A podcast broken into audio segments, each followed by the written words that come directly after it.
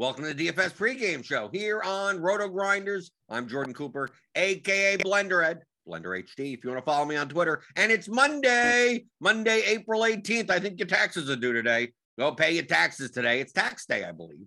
I think it's only 18th. I don't know. I've done it. All. I did it already. Uh, but uh, but we know what we do on Mondays. We bring in James McCool. James McCool Mondays with McCool, co-author with me on the theory of daily fantasy sports. It's a 15-hour DFS audio masterclass you can find at theoryofdfs.com. Get your thummy thumbs in before we, we who knows what we'll talk about today. Remember, Mondays are about whatever happens, happens. Who knows what we'll talk about? DFS strategy. Get your questions in uh, the YouTube chat. We got we got the baseball slate tonight. I think there's going to be like three games postponed. So, uh, so who knows what happens tonight in baseball?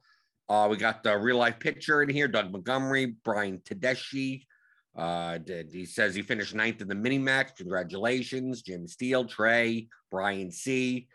Okie doke. James, did you play? Did you play USFL over the weekend? Absolutely not. I don't want to play NFL in Mar- in April, dude. Like I, I don't want to do almost anything in terms of uh, having to do extra research or like set up extra baselines or anything like that. I don't want to do that. Like basketball is still going. I haven't even had a break from basketball yet. Why would I want to take on another news heavy sport? But you saw what was going on with uh, with USFL.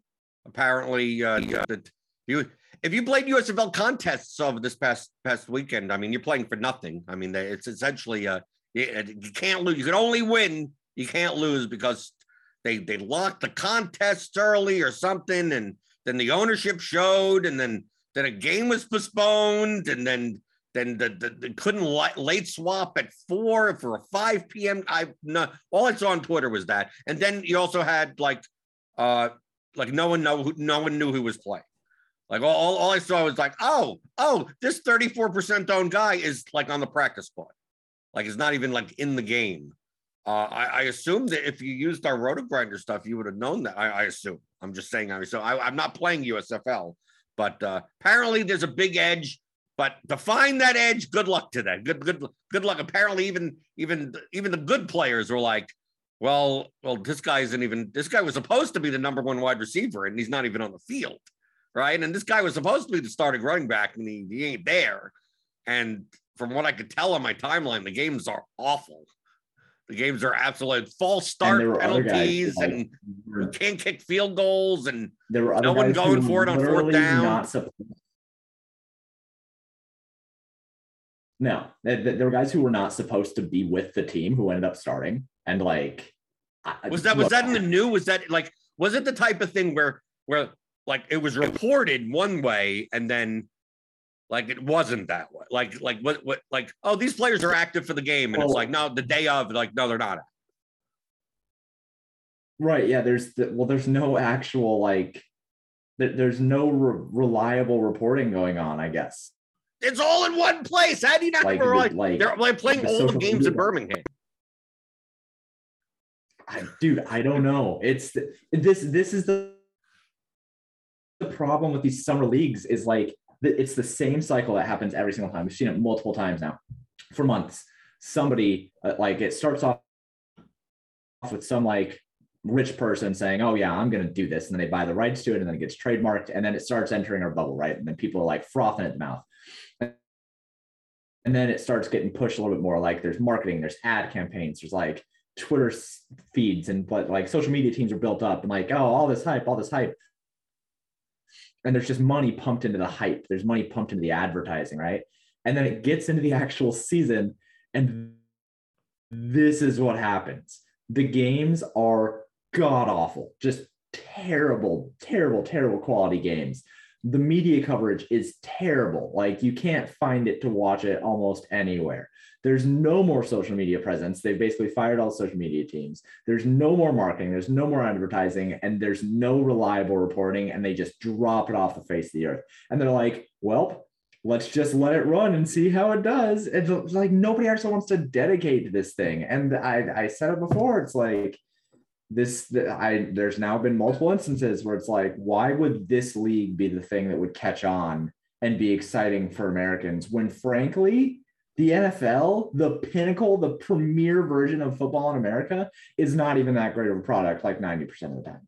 So if the good if the good games in the USFL are like bad NFL games, it's why what are we doing? Like why are we even doing this? Why do people keep trying this? Well, I mean, for us, it's more about who cares about the sport. It's more about it's more about winning at, at the daily fantasy version. There's no news. But isn't that a, isn't that a good thing? Isn't that a good no. thing? You embrace embrace no, the no, variance. Randomly pick people then. Yeah. Okay, yeah. If you want to do if you want to throw together all the permutations of lineups or whatever and just randomly pick 150 of them and just go for it, do whatever you want to do. But I don't think that that creates edge. I just think that that means that everybody is guessing at the same level of everybody else. And if you can develop good ownership projections, maybe you can leverage that. But at the same time, like you don't know if 34% owned on a wide receiver is good or bad because you don't even know if they're going to play. So, so, just fade all those that's, people. Just, an edge. Just, just I, play I all the five percent. Play the one percent. It just seemed like I'm. I'm looking at my Twitter feed. I didn't play, obviously. I'm looking, and people are like, "Oh, 45 percent on running back in showdown is a zero because he's not on the field. And I'm like, like, so all I have to do is like what it's it's my it's the general concept that I apply in DFS to the to the extreme, right? Of people think they know. Like I, the main reason I make money in DFS and GPPs is people are too confident in what they know. I'm not I'm not saying that uh I'm not saying that that you should know better. Just all you're doing is taking advantage of overconfidence. So people are like, well, I'm going to play X, Y, and this is the best team, and I'm going to do X, Y, and Z. Here's the best stack and you know best projected stack in MLB, and oh, this guy's going to pitch at least 100 pitches, and then like you don't know. Like there's there's a probability that that doesn't happen, right? And people are too sure. They think in 100 percent or zero percent. Now in USFL, it's a difference of like, well, everyone thinks this. I'm going to think that. You don't even know what the other thing to think is because you you you've you've almost no information whatsoever. But I, I would think in the showdown contest, especially, that you go in and when it's like, oh yeah, we it's the this is before the first game of the season, right? So like you don't even have any sample size whatsoever, and you're just just guessing on the depth chart, I guess. Like, why not just go in and just say, like, even if you do it by ownership sum, and go, I'm just going to play really lower, much lower ownership sum lineups to get chalky lineups out of my lineup because who, what does anyone know? I mean, we we we, we see this in every you see this in every uh we could we could we could see this in every sport. I mean, like like in MMA over the weekend, we had this the this fight at Klose, right? Drakkar Klose was the biggest favorite on the slate. He's fighting face, uh, uh, facing Brandon Jenkins, who's not even a UFC level fighter. And people, the whole week, people are talking about his neck. For apparently, from the Jeremy Stephens fight, he got shoved on the podium during their press conference, and it screwed up his neck. And he's been talking about it that that they, the, the UFC won't say anything about it, but his neck is completely screwed up, and he needs surgery on it. But in the UFC, they don't pay the fighters well enough, so like he's going to fight anyway because he needs the money. So you know what that did? That that, that decreased the ownership on this guy because it's like, oh, this this guy screwed up, right? But the betting line didn't even change. Like the betting line was still a minus 525 favorite. He's, he's 50% chance to win inside the distance. And inside inside the, the MMA DFS bubble, it's like, I don't know, can you pay the most expensive price for a guy that maybe his neck is totally screwed up? Like, yeah, but he's also he's also like 17 levels above the guy that he's fighting, like quality wise. So I'm just sitting there going, I'm just going to jam him, right? I played, I played way over the field, played him in a ton of lineups, and he put up the, the highest score on the entire slate because why? The other guy is awful, and he just took, he pummeled him, right? What what much did he? He wouldn't be allowed by the athletic commission in Nevada to compete if he was that injured Mm-hmm. Right. So people are creating these things that it, it may be true. His, may, his neck could have been screwed up, but what do you know? You don't know nothing. You don't know nothing. So, so all I hear is that, and then I know that the ownership's going to go down. Then on the other side, you may hear, oh, there's no chance that this guy. And then next thing you know, that guy wins, right? Like, there's no chance that guy wins, even though he has like a 12% chance on the money line. It's like, oh, well, what? If no one's going to have him, I'll have him. So, like, for USFL, to me, that's like the extreme version of that. Like, it's the first game of the season. No one knows anything. So, why don't just you do the thing that people joke about online, James? The thing that that I thought maybe for the first week of USL you could do. This is kind of antithetical. We do have USFL content to just uh, look at what everyone's saying. Right? Go go go go to what any content about the league, DFS wise, and just do the complete opposite. Right? Just like let just I know that's the joke. You can't do that normally, right? Normally you're gonna get screwed doing that. But I'm saying it's the first week of the season. What does anyone know? We're just, we're all looking at the same bare basic information that doesn't really that oh the depth chart on the website come on we, we've gone to depth charts on nfl websites and they're completely wrong we have social media teams tweeting out the wrong players right it's like oh this guy and it's like no that's not that guy that's the other on your own website number eight is this other guy not this guy he's he's not even on the field so like if that's where you're getting the information from like just set the ownership sum of my line and look at projected ownership, right? Which is hard to project on the first week of the season. And then you just set it down. It's like, oh, well, what's what's the what's the optimal uh, ownership sum, right? Oh, 162. It's like, I'll set it to 80, right? Just go, just have that and just build lineups, right? And there's whatever it is, and maybe maybe your three percent owned guy actually ends up being the wide receiver one, right? But it's to me, it's unlikely that like uh, everything that everyone knows, that's what's going to be correct for the first week of the season. And then the second week of the season, James, you know, that's my favorite because that's everyone overreacting to a one game sample size. And then you start doing the opposite direction. The, the, the problem with the USFL, though, is that you could do this like, you know, week one, no one knows anything, contrarian. Week two, you do the opposite of what everyone thinks based on one week sample size. And week three, you don't have any contest because the league folds. So like like how how much of your edge right you, you don't you don't you're right how how much are you going to devote into into into the whole season when you're not even like my my my question is like which comes first the league folding or DraftKings only having five thousand dollar prize pool contests for them like it's going to be one it's going to be at some point where we get to week seven and it's like ah it's not even worth even entering the DFS contests uh or week seven just doesn't happen yeah, the the we the price pools are absolutely going to be tragically bad by week four. They're going to be so bad if it makes it to week four, obviously. Like all of the problems that they had in terms of the uh they I, I don't understand how they messed so many things up though. Is well draft DraftKings, I mean, they, they messed up the I would be shocked if DraftKings doesn't even offer contests for it anymore. I no, I wouldn't either. Other, other I, than showdowns, I think I think I could I could see DraftKings doing all showdowns only, but because yeah. they messed up the the classic slate, like just in like the like you've been doing DFS for 10 years or something. Like, how did they? I don't understand how they messed up the specific things that they did, right? Like, we haven't had ownership before contests in what, five years? Four years, five years? Right, for a non late swap yeah. Yeah, yeah. I mean, like I I don't see how they could lock because what they did is they they locked at it, at lock, it showed the ownership of everyone, even though you could still edit your lineups. Yeah. So like, I, how does I, that how does that what what what what uh what contest does that ever exist? Like it never exists. Like so what no, kind of functionality no, no, ever we had it like that was a that was a function a while ago. Remember, like you were able to see ownership of players before the slates locked. I specifically remember being able to see the ownership of players. I don't remember what sport it was, but it was it was a feature as, as a as a glitch, not as a feat. No, never. No, what it was a feature for a little while. Or am I just like super high right now? But you're, like, you're super high. That's never that's never happened. What site was it that that would happen? I no, anyway. I, I can tell you that's not you wouldn't you would see the ownership of the players that did lock already, but not the ones that didn't. The only time that you wouldn't see the ownership that you could possibly is in is NBA when there was no late swap.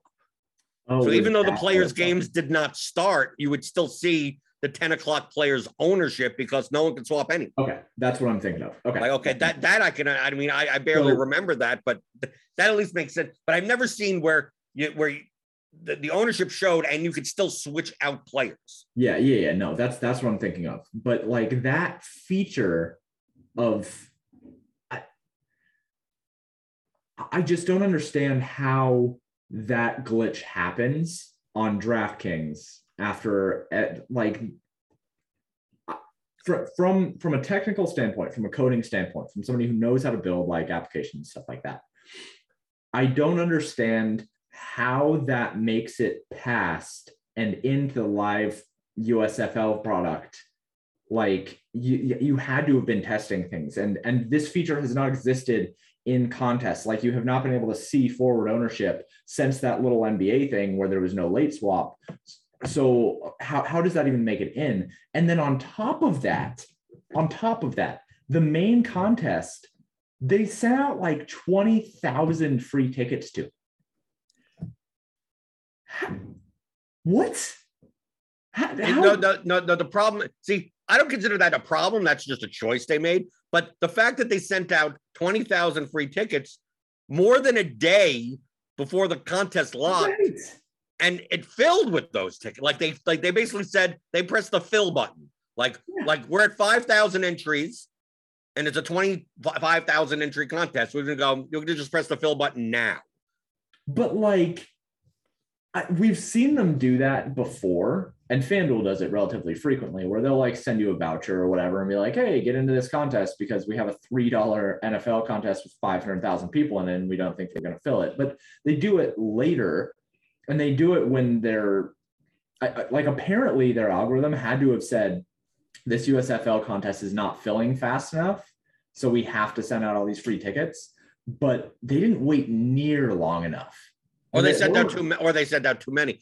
I to me, I don't to me, this is just this is a business choice for them. This is I- is. operationally, if so, tons of people like, oh, I couldn't get in because they gave out so many. Like, why wouldn't you register before then? I mean, if you were going to play, I mean, Eh, there's a lot of people that register later. Yeah, I it's guess not- so, It's but- not like people like you and me, where as soon as like week one of NFL comes out, we're gonna wreck our contest. Like right? there, there are plenty of people that wait, and I get that, and I understand waiting, and I understand like people being bummed that that DraftKings sent out all these free tickets for no reason. They free. Yeah, but that, no, you wouldn't feel bummed if you're one of the five thousand that were in there because you're getting so many more dead lineups. Yeah, of course. No, no, no. Of course, people who were like fully maxed into that, like at the beginning of it, um, they they must have had great EV, but I don't even think that they won because they didn't know anything.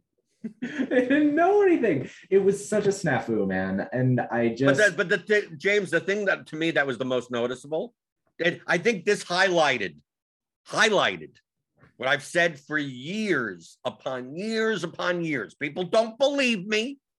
People question when it comes to late swap. Mhm. I've said less than 1% of people late swap ever, ever. People are like, that's way too low because they remember like, oh, okay, I'll switch this off the you know, an NBA. You'll go, oh, I'll switch. You know, we're part of a very small bubble, Mhm. one less than one percent. We have a USFL slate that exists for two days, right? This is this classic slate that it's not like all the games lock at once, even though they showed they showed the ownership of all the players. You had the option of swapping as much as you want, knowing all of the ownership. And there are wide receivers, which are typically the highest variance position in a, in a league we know nothing about. And on depth charts, we are completely unsure of. And the highest owned, the wide receiver that was like 32% owned, that everyone saw was 32% owned. The next day, by the time they took away the ownership, right? They on display, and then that game locked, the guy was more owned. More owned, 32% wide receiver ended up being slightly more owned. And there were other guys, like you looked at the ownership differences. I saw this on Twitter, and like no one changed. Like everyone saw the ownership and no one changed. you saw 28% owned on a defense. Right. 28% owned on a defense. And you didn't get off of that defense. Right. And the, the, the, the ownership ended up being this about the same. Yeah, it was like it was like 24.3 to like 24.1 or maybe 22% or something like that. But are you serious? No, I, I absolutely agree. Um, people do not, and and we talk about this a lot in uh, in the masterclass in theory DFS, where we talk about the idea that um, late swap as a function, if you're not utilizing it at basically every single junction that you possibly can, if you're not making an effort to increase the expected value of your lineups based on the ownerships that you see and the new known information. Remember, we're dealing with unknown and known information. If you get more known information and you are not actively reevaluating what you're doing, then you're not utilizing late swap to its fullest degree. And I understand, like, not everybody cares to use late swap to their largest degree because it takes away time, time investment, life utility, whatever.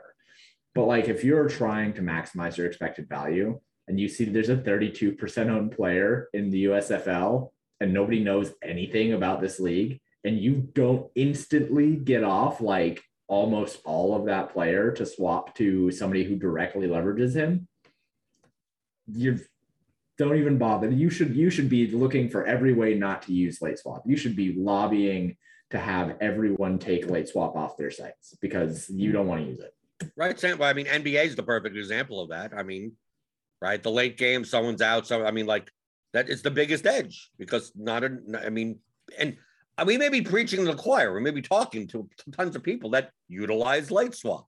Now, is it less advantageous in baseball? Yeah, yeah. You know, it's not as much of an. I'm not talking about as far as like a pitcher gets scratched, a batter get, you know, something like that. I'm just talking about like you have a lineup and you know you're stacked well in the in in the seven o'clock game, and you have a you have the contrarian pitcher in a late game, and you switch to the chalkier pitcher. Like you could do stuff like that. Yeah. Yeah. Right. Let's say in the in the in the in the Dodgers game today, we were looking at tonight, for instance let's say you had uh, you have Kershaw and Bellinger in your lineup or something, and you're like, well, everyone's going to be playing uh, Frankie Montas or Sean Manaea, and but your your cheaper Pittsburgh stack went off. It's like, well, I could switch my pitchers out to now Manaea plus Montas and take the the chalky one. Like you could do stuff like that in baseball. It's not going to be the type of thing where oh, this guy's out, you got to play the other guy. But it's more the fact of if you're way ahead, you want to block people. You want to block people. If you're way behind, you want to get on. Like if, if for instance, if you took a pitcher, using tonight's game as an tonight's slate as an example, even though like the first three games on the slate are more likely going to be postponed. Uh, but let's say you took Eric Lauer against the Pirates or something like that, and the Pirates just crush him. And you're, you're sitting there with Eric Lauer with minus seven points. Like maybe, maybe your core stack, your your Philly stack, that may be chalky tonight. Maybe it's time to just start removing those that stack, right? It's like you you're your your seven percent on pitcher that you used got blown up. You're way behind. So playing 20% on hitters on what's going to be functionally a six game MLB slate is probably not ideal. That's when you'd start to be swapping. Now, what you'd be doing is going, who are the chalk pitchers? right? If it's Manaea and Montas, now it's like, well, with Eric Lauer's minus six, had I don't think I could win a GPP, but how do I how do I easiest get up to the cash line? Well, why don't I just play the batters against the two chalkiest pitchers, right? So why don't I play Cincinnati and Baltimore people in my lineups to make up the difference because you know my I'm already way behind in the pitching slots, and you could do that vice versa in the if you if if you have a uh, contrary, if you're playing ah, playing contrary in Pittsburgh, and they put up one run and they barely have any points, and you know by like nine o'clock, like you have Manaea and Montas, it's like just switch to Lodolo and Anoa, right, and switch to two pitchers that you know are going to be like sub five percent owned. Give you a better chance of min cash. Hey, you could even do actually fairly well with those lines, especially in baseball, where if yeah. you switch to that much leverage it's not a matter of taking your lineup just to the cash line, but maybe you get a 4x, 5x.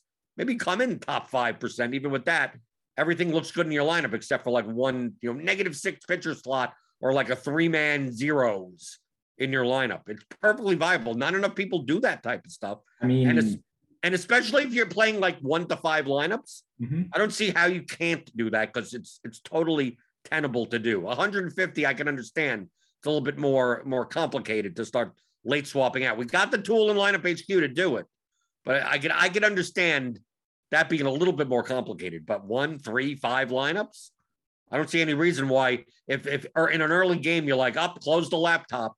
It's like don't close the laptop. Start switching out some of your get get even lower ownership and and and and even even five percent. If you could get your your your cash rate from those dead lineups five percent of the time, by the end of the year, that makes up for a decent amount of money. Mm-hmm. Yeah, I, I mean, uh, a couple years ago, I won a GPP with Chris Archer with like negative eight or something like that because like he started out really bad and he was I don't know maybe like fifteen percent owned or something, and um, I was like, okay, well, he sucked really bad. So I have to get off of, I think it was probably a popular Yankee stack or something like that. I had like Archer with the Yankees. And I switched over to an Angel stack instead. The Angels put up like 14 runs or something. And Mike Trout had 40 fantasy points and um, Brandon Marsh or, or who, I don't know, their leadoff guy, the Angels, eh, whatever bad pit person is leading off the Angels.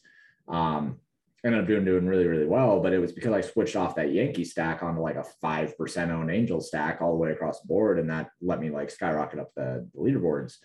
Um, the other thing that you can do is also not just looking at it and saying okay well eric lauer gave me negative six so now i need to figure out how to like give myself more volatility to pass people to try to cash. But if you're already cashing and you see you know you get to the point where there's only like maybe two games left and you look ahead of you, maybe you're in uh, maybe you're in like 15th or something like that of a GPP, and uh, you look ahead of you, and you're you've got the same positions that are not locked as like four of the people in front of you. Like you don't want to get blocked, so you want to make sure that you can kind of add up a little bit of math, and it's a little bit more complicated when you get up there, but um, add up the math, see what players you think are most likely to be on the rosters ahead of you, and make sure that you're not duped. Like you still need to be doing things like that, trying to maximize your EV. Because if you split five ways with with other people, you know, when you could be aiming for first, or if you split like ten ways, if it's like a two game slate, like 15 people ahead of you, you're in 20th, and 15 people ahead of you all still have an outfield slot left and you have an outfield slot left, and it's like very, very obviously going to be Giancarlo Stanton for a lot of them. Like you all have the same salary left, you all basically have the same lineup, and it's probably Giancarlo Stanton for that last spot. Leave money on the table and go to Aaron Hicks or something like that. Like you don't want to dupe with the 15 people ahead of you because your expected value is just shot if you do that. So you need to be evaluating things that way too, thinking about how you can pass people who are ahead of you, thinking about how you can block people who are behind you. If you're in first place, of that entire thing, and there's people behind you who uh, are very likely to have Giancarlo Stanton, and you can have Giancarlo Stanton and beat them by one fantasy point.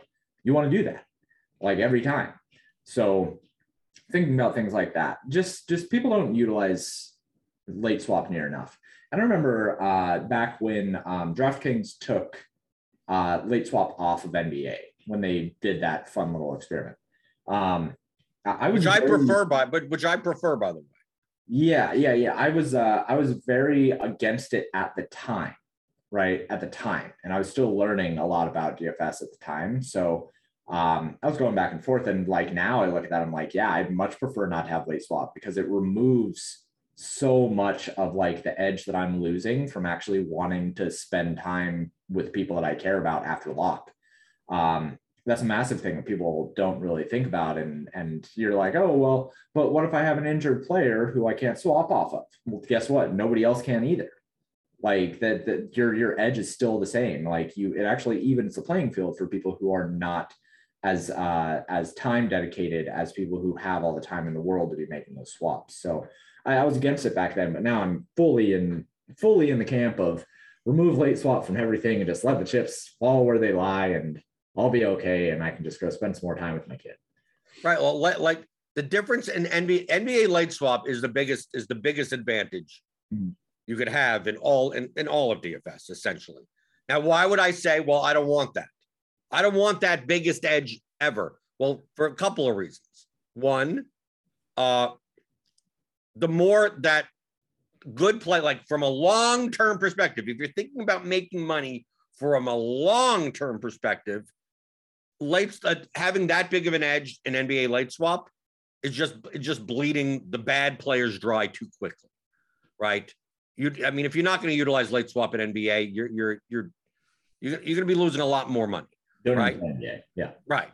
So I want to win the most amount of money, but I don't need to win it as quickly as possible. I mean, like I want over time. I want bad players, just like in poker. I don't want you know bad players to go broke too quickly, or they're not going they're not going to come back, right? So from a long term health perspective of the DFS ecosystem, it's better to remove edges that are that big over the field, especially when more casual players are not going to use it.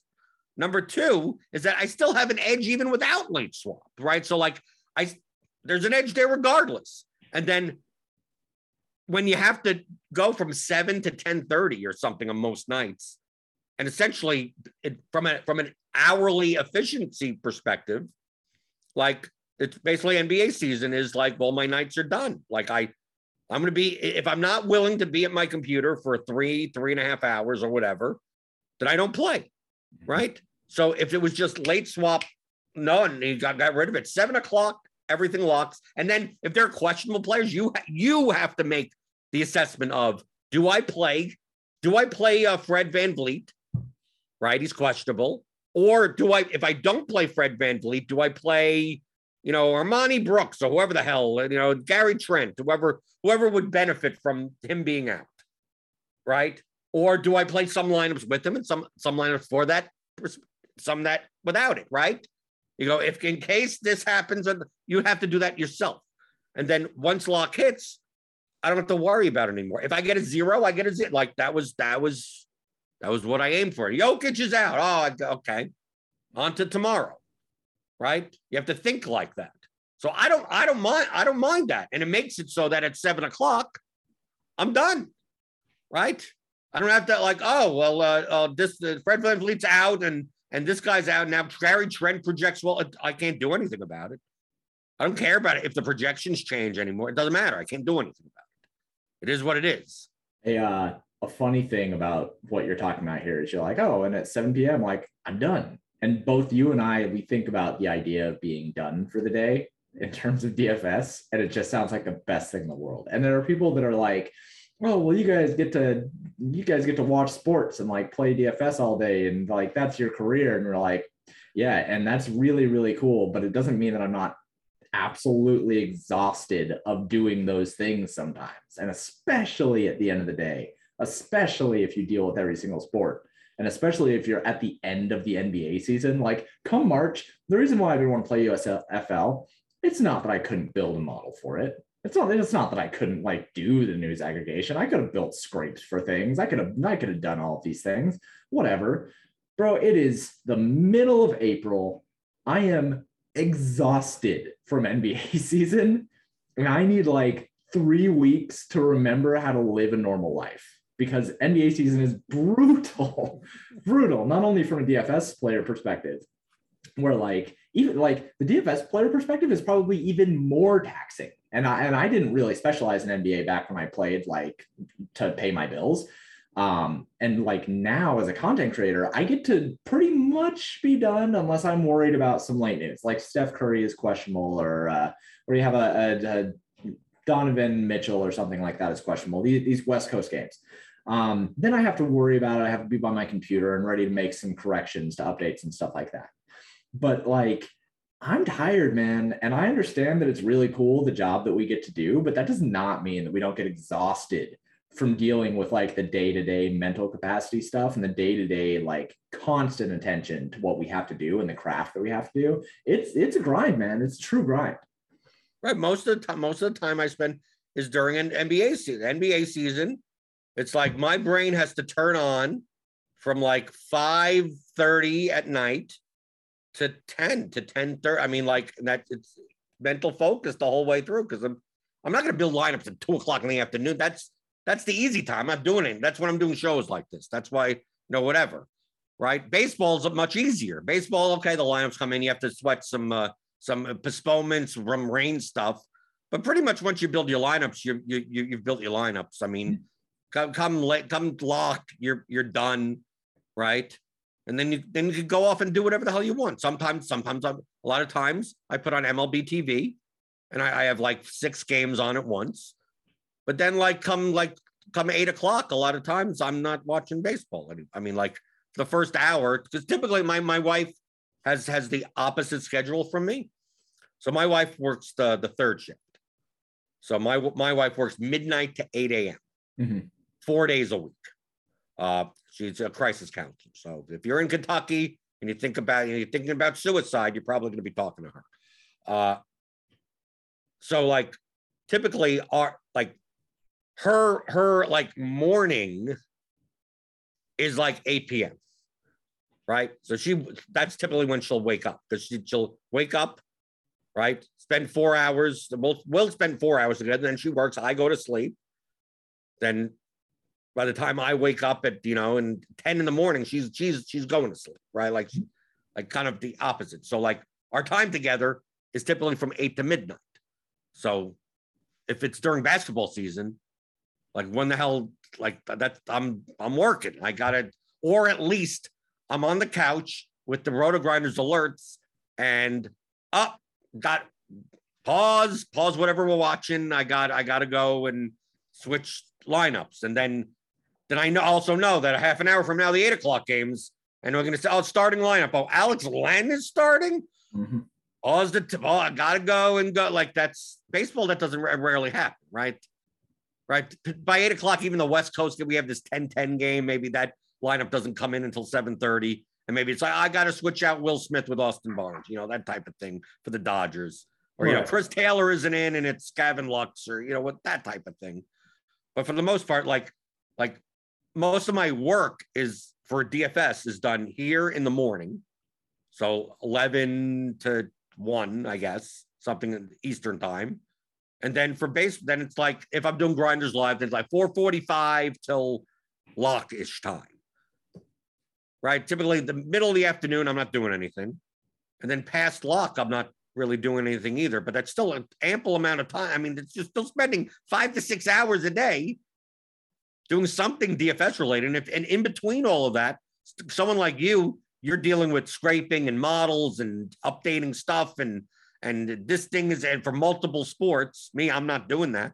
But still, like on Wednesday, typically is when I'm setting up my MMA spreadsheet, mm-hmm. right? Start looking at odds for that, right? And then uh soccer, right? Soccer, there may be a midweek slate, Saturday slate. I'm looking into stuff like like there's stuff that I'm doing in, in between all those times. But the the place that I don't want to spend the most amount of time, it's weird to say. Most people enjoy the sit down and watch some sports type of time. But that's the that's the least productive part of, of right. DFS because you're not I the, you know, I do enjoy watching MMA. So on Saturday, I will sit down and watch the entire card, right? Which could take six to seven hours, right? But I enjoy. I'm doing that for purely entertain. there's no reason to. I enjoy it, right? All the other stuff I really like. Watching six baseball games at once is not something I feel like I have to do. Like, like I'm going to watch five hours of baseball. Mm, uh, basketball, I don't even remember the last time I watched an NBA game. NFL, I'll put on red. So NFL, NFL is the other one.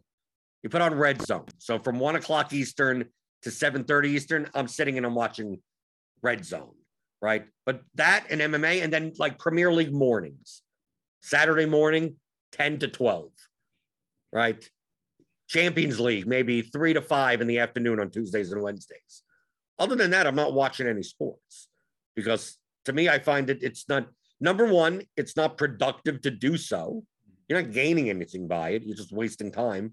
And the sports, the other than those times that I'm mentioning, are times where because of my wife's schedule, like I, I, I, I we'll spend time together watching something else or doing something, going out, or do something, something that's not DFS related because we we also have a life.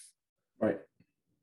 Yeah, I uh I mostly just watch. I mean, my day is is is only slightly different from yours, and the only reason why it's different is because I have instead of shows most days, uh, I'm just running models. I'm putting together stuff. Like the hardest days for me are days like uh, I think it was was it yesterday or was it two days ago where FanDuel decided to break up the the MLB slate into like nine different variations And that sucks. Like that's hard because then every single hour I pretty much have to switch the models to different games and like do a whole bunch of different things.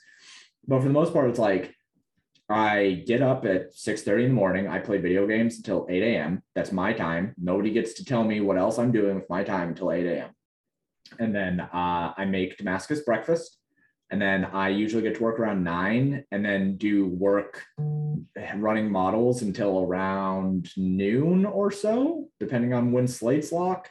It depends on the year, but then I'll, you know, I'll have the middle of the day where we'll probably go get lunch or something like that. And then I'll come back and then I'll work through from about 3 p.m. until 6 30 p.m. And that 6 30 p.m., if I have to work after 6 30 p.m., I am disgruntled. I am a very unhappy employee after 6 30 p.m. because it's like, I just want to be able to sit down on the couch and watch something with my fiance and hang out and exist as a person in my relationship and not be running some sort of models or looking at, at, at numbers or anything like that. Like I don't want to be working past 6 30 p.m.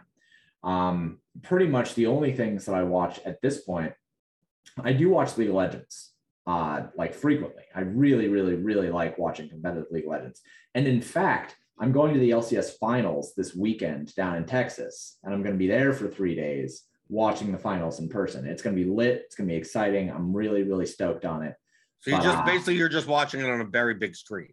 Right, but I will be at the arena and like where like all of it's taking place. Like so you, you get to see you get how close are you going to be to the like pretty it, close. It's it's, yeah, it's no, it, I know I'm kind of trying to make fun of it, but I know uh, you are. It's going to work. Right. It's awesome because it's so fun. It's What's I don't I, I but you're not watching them do anything other than sit there in front of a screen.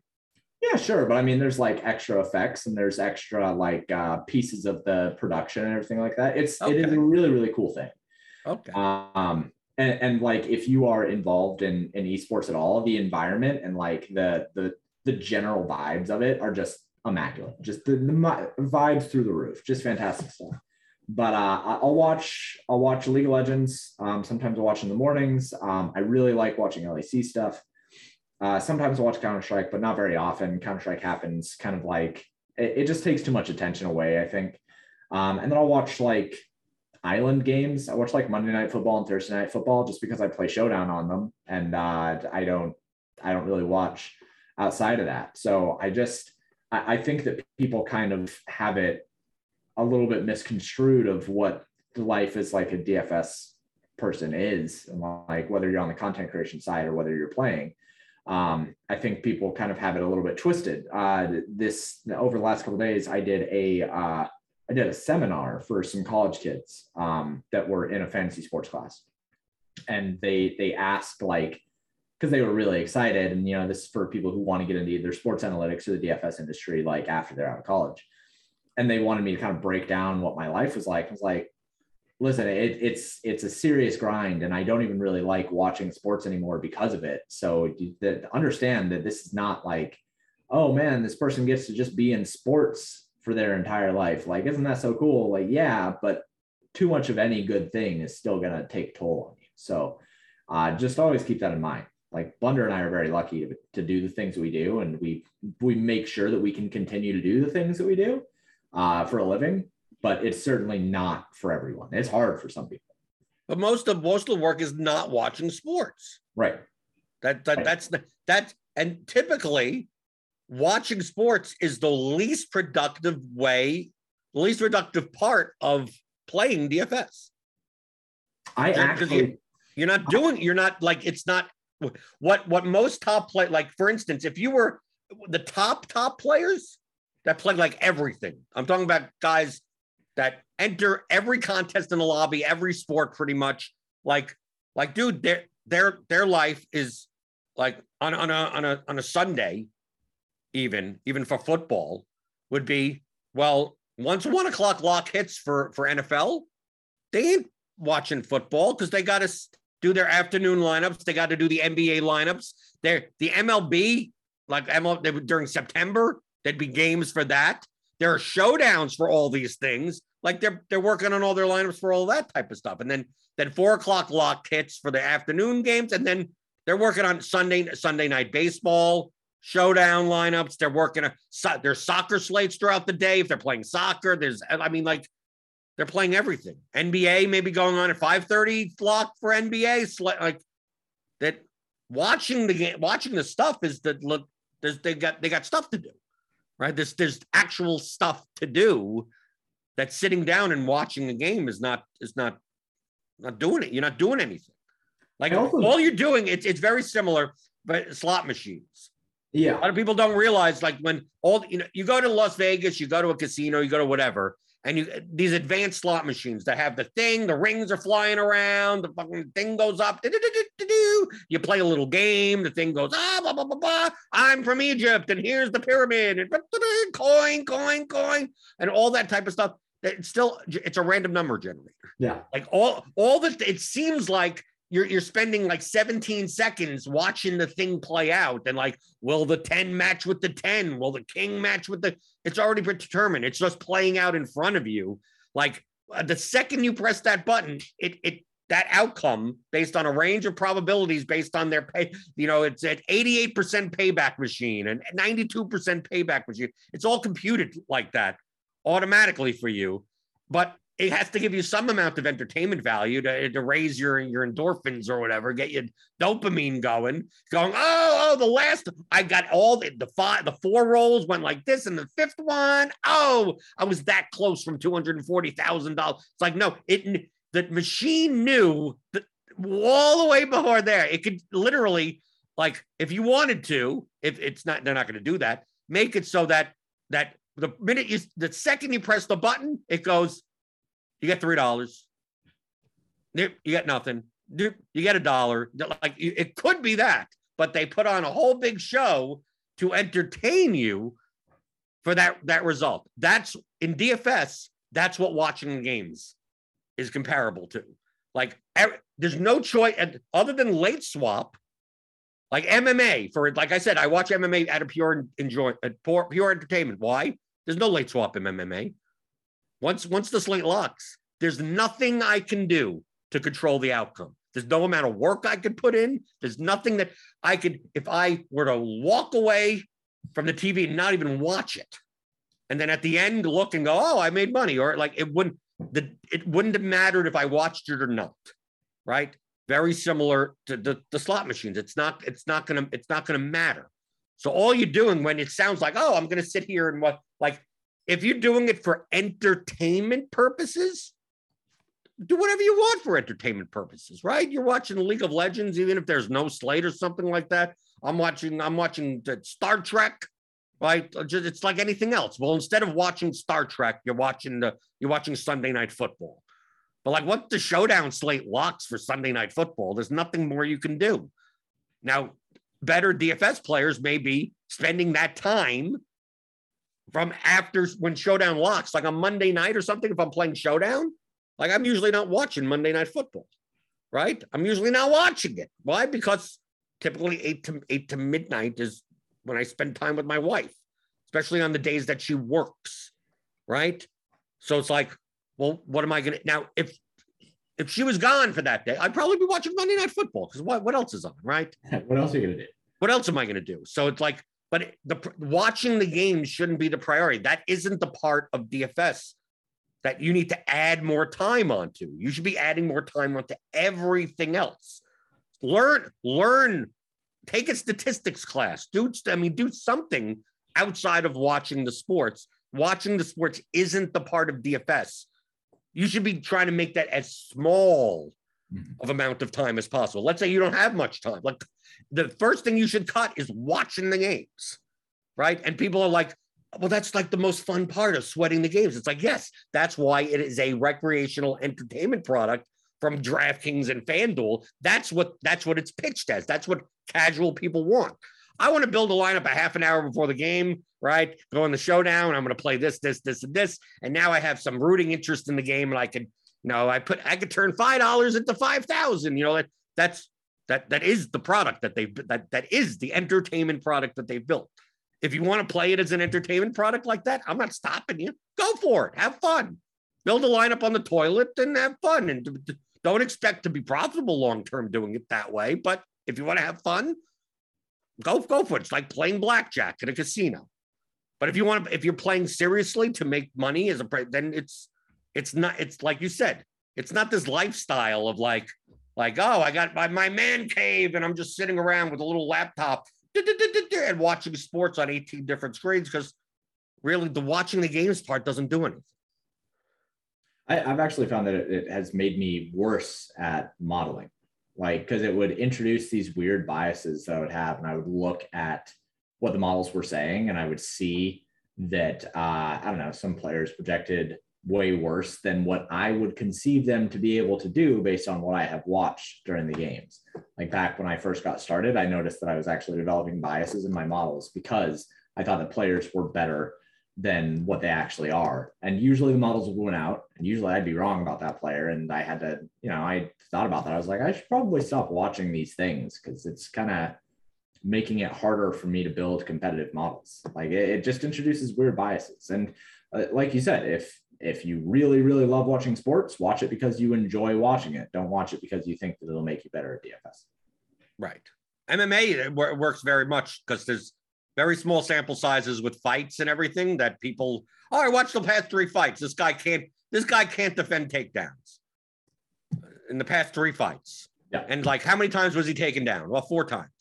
But it doesn't look like his technique doesn't look whatever. And then then you then you look and it's like, yeah, because he faced three really good wrestlers. Yeah. And then and then in the next but next he doesn't get taken down at all and ends up destroying the guy. And people like, who would have thought that? It's like me. You know why? Because I didn't watch his last three fights. I just went by the number. I just went by numbers on betting lines, and he's twelve percent. Like the the first fight of the night this past this past uh, Saturday. Another classic Saturday where uh, I, I have a twelve thousand dollars swing on the last fight. Beautiful, and of course it doesn't go my way. Uh, although I shouldn't say of course because two times it did go my way and I made a lot of money. Uh, so, but this time it was I could have came in third in the 555 if Luque won, and I won a whole bunch of other stuff like not first place but like top five. Uh, and all he had to do was win. It didn't even matter really what his score. He had to score 54 points. And it's very hard not to score 54 points in MMA in a win in a five round fight. So I was like, just win, whatever. And then Muhammad won as the underdog. And there goes that. So I went from either, I went from winning like 11,000 to losing a thousand. right. So it's like that type of stuff. If Luque wins, I win 11,000. If Luque loses, I, I lost a thousand, which I was happy to just lose a thousand, really, based on the results. But the first fight of the night, uh, the quick win bonus. Uh, Alateng Galicelli, whatever his name is, just just Cato the guy in the first round, got 100, 128 points, and he was like 11% owned because he was overpriced for his odds. But at 11% ownership, he was I I I based on my my sheet, he was one of the most underowned fighters on the slate because he had a 32, he had like a 32% inside the distance and like like 14% round one finish odds, which was lower than some of the other fighters in that range. And no one wanted to play because and and all I could hear, and I I, I tell people this in discords that I'm in, and I'm like, you know, I'm going to be playing a ton of Alateng. It's like, yeah, but this guy, he's, you know, what the thing is, uh, he he hasn't he hasn't finished a fight in his in his UFC career. He has he's never gotten a finish. His UFC career is like six fights right? Six fights just total. He's lost three of like like lost three of them, and the other three that that he he won were were matchups where he wasn't even the favorite. Like I think two out of the three that he that he won, he was the underdog in the fight. And then the one that he won was just a decision win and just a he's against another like striker like in a, in a like if you looked at just even the context of what I know about MMA, you'd look and go, there may be a reason for all this. And if he was that, and my, my main thing is that uh, when it's like, well, th- this guy has a very low chance of getting a fit. Like that's why people weren't going to play. Because compared to these other guys, it's like, yeah, but he's still a 32% chance of getting a finish. Yeah, but he's never gotten a finish in, in, in six fights. So, well, then how come the betting market is still acting like he's a 32? Like, like, dude, it's not like like this, these are li- fairly liquid enough markets across the board like his inside the distance line is still like 30 to 34%. Like, oh no, no, but no, the, the you know what I get told so often? Yeah, the betting line is off. Oh yeah. Or, or, or, or I get, or I get, or, or even better, James. Uh, Vegas is, I, uh, you know, the MMA, the MMA uh, sports betting streaks are wild to listen to. Uh, Vegas is trying to trap you, right? They'll put a line up that it's like, no, there's the they they they they're trying to get a lot of par, uh, trapping parlays, right? By put, making someone a very big favorite, like that people were saying about Klose with his neck issues. But like I said before, oh, they're just leaving him up as a minus five twenty five favorite and a and a minus one hundred oh five inside the distance because they want to trap people into betting like that, you know, try, you know, a three, a three fight parlay into a four one with a fight that shouldn't be minus 525. So people are more confident. It's like, dude, that's not how this, that's not how this works. That's not how any of this works. That's not how any of this works. Right. If that line was that significantly off, they would have to change it because they'd be tens of thousands, hundreds of thousands, or millions of dollars coming in on a obviously offline, mm-hmm. right? on the other side, on the other side of the fight, and there's not, and there's no movement. And we're this. not even talking about like somebody like the, all the money would be coming on in on an underdog, and then they would be like on the other side of that. We're we're talking like their payout would be significant based on the underdog if that line was wrong. Right. I'm not leaving that up. Yeah, but but that's the type of stuff that that those are the types of things where you take advantage. Like I'm telling you, when people when people ask me like, what's what's the advantage that I have by like we come out with this course, right? Theory of daily fantasy sports. How to think like a professional DFS player. It's a 15 hour course. Get it, theoryofdfs.com. It's like I, I'm on the show every day, every weekday. You're on.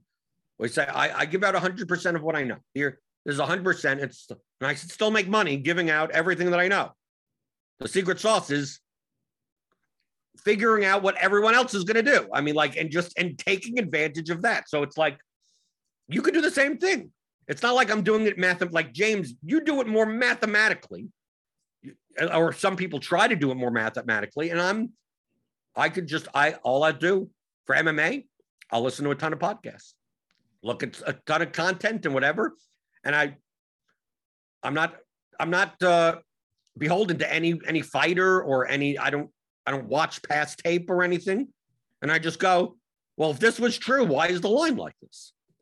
It's like I just like this guy has a this woman has no shot at blah blah blah. Never did like old trends. It's a small cage, so that favors the wrestler. This strike, like I'm like, dude, if if if your assessment is like this, you're making it sound like this is an 80-20 fight when the betting line is like nearly pick 'em.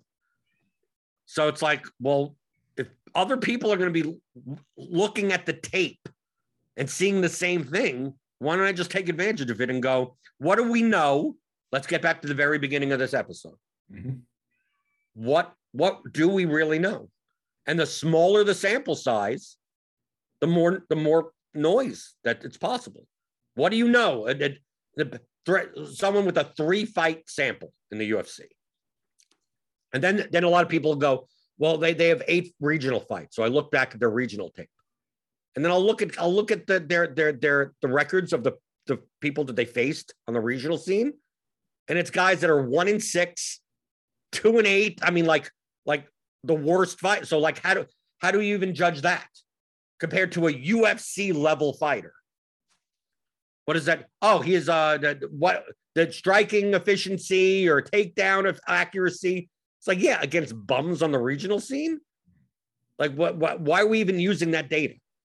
Like he's facing someone with six UFC fights under their belt, not a regional fighter as a newcomer, right? So like those are the types of things where like people watch and go, oh, this guy, like so many people, uh, and then you have the biases like this. The, the uh, uh, Godzi, Omar Gurdzayev, whatever his name was, I have no idea. Uh, he was 8,300 versus uh, Barrio uh, 7,900. And people just saw a 13 and 0 Dagestani Russian name that is a wrestler and said DraftKings galore, right? Because because Khabib, you know, like any any anytime you see a, a Dagestani, you go chain wrestler, right? Gonna take them down, everything like that. And the line opened with that guy like minus 145, right? It was a pick 'em by fight day. And as the line started favoring the Brazilian, more and more people talked and, and talked about takedown city. This guy's under own like like like that. How do you not take at 8,300? He may get eight takedowns, whatever, like that. Talking about his, you know, his amateur, his uh non UFC, his 13 fights. And I look and and I, I some people mentioned that the, the strength of schedule is suspect, right? And I looked and I said the strength of schedule is very suspect. So it's like, yeah, against, but the, the guy that he's fighting is also a newcomer, but like also a very good grappler and Brazilian jiu jitsu and better on the feet. So it's like chain wrestler who is used to getting like bums fighting against an actual the, the guy that he's facing is going to be the best fighter he's faced his entire career. So I, am sitting there while people are just blindly playing Russian name at that price. And I'm like, I'm just going to play the complete other side. And he was low owned. And the, if you watch the fight, you would think that the Brazil, like you would think that, oh my God, this, this guy can't even wrestle. Like the mm-hmm. guy tried to wrestle and got countered twice and got dominated, got dominated on the ground He's a Dagestani wrestler, got completely dismantled on the ground because he's never faced it. His strength of schedule is that bad mm-hmm. that, like, against a competent gra- grappler, like, he has no chance. And he was like 28% owned. And I had the guy that was like 18% owned on the other side, but only due to that bias. So to me, that's the secret sauce. The secret sauce has nothing to do with like my secret sauce at least. Like I can't put that into numbers though. I can't put like I I see what's what's going on. People are going to overplay this guy. I'm going to find leverage on the other side and build my lineups accordingly. Doesn't mean I have zero that guy, right? I still had like 8% of him, but he was 28% owned. Uh, but that's only due to just listening to what people are saying and just adjusting from the well, this guy is going to be more on than I think people think, right? Projected at 24, and like probably going to be more like 28, right? Klose was projected for like 40. I think he's going to be closer to 32, right? And you start moving stuff around. And then by the time lock hits, I look at my ownership versus actual ownership. And more times than not, especially now in MMA that I've, I've learned how to adjust the field more, that I think my ownership is, is the most accurate out of, out of any of the sources mm-hmm. my eventual closing ownership of this is what I think is going to be ends up being closer. And then I'm building my lineups based on that ownership and not by RG projected ownership or insert site projected ownership. I'm just going through, going, what are people saying? Like, more people going to play this underdog. More, to, to me, spending your time doing things like that, it's kind of weird to say, James, that it's better It doesn't it sound weird if I said that if you had four hours of free time in a day, right? Between which would be more useful between 2 and 6 p.m. Eastern or 8 and midnight Eastern. Most people would go, I want 8 to midnight, so because I'm watching the games. And from 2 to 6, you know what I'd be doing instead of instead of watching the games, I'd choose from two to six to just listen to all the podcasts or shows that's going to deal with this MLB slate coming up. Mm-hmm. That you would get more out of finding out what everyone else is saying than by actually watching the games. Yeah. Yeah, I, I think that if if you were trying to be better at DFS in general, uh, taking like that time in the middle of the day to figure out where ownership is going to lie. I've been saying it for probably what, like two years now, that I think ownership is by far the most important thing right now in DFS in terms of like finding success. Um, like projections are are obviously getting much better, but I think that if you can figure out ownership, but I think that if you can figure out to a more precise level of where people are going to be, that's that's more edge than you could that, that that's plenty of edge. Even if you didn't well, projection projections are an edge. It's just that it's just, just sign up for RotoGrinders Premium. Click on the link in the description. Get ten dollars off your first month. You got you have good projections. That's all you need.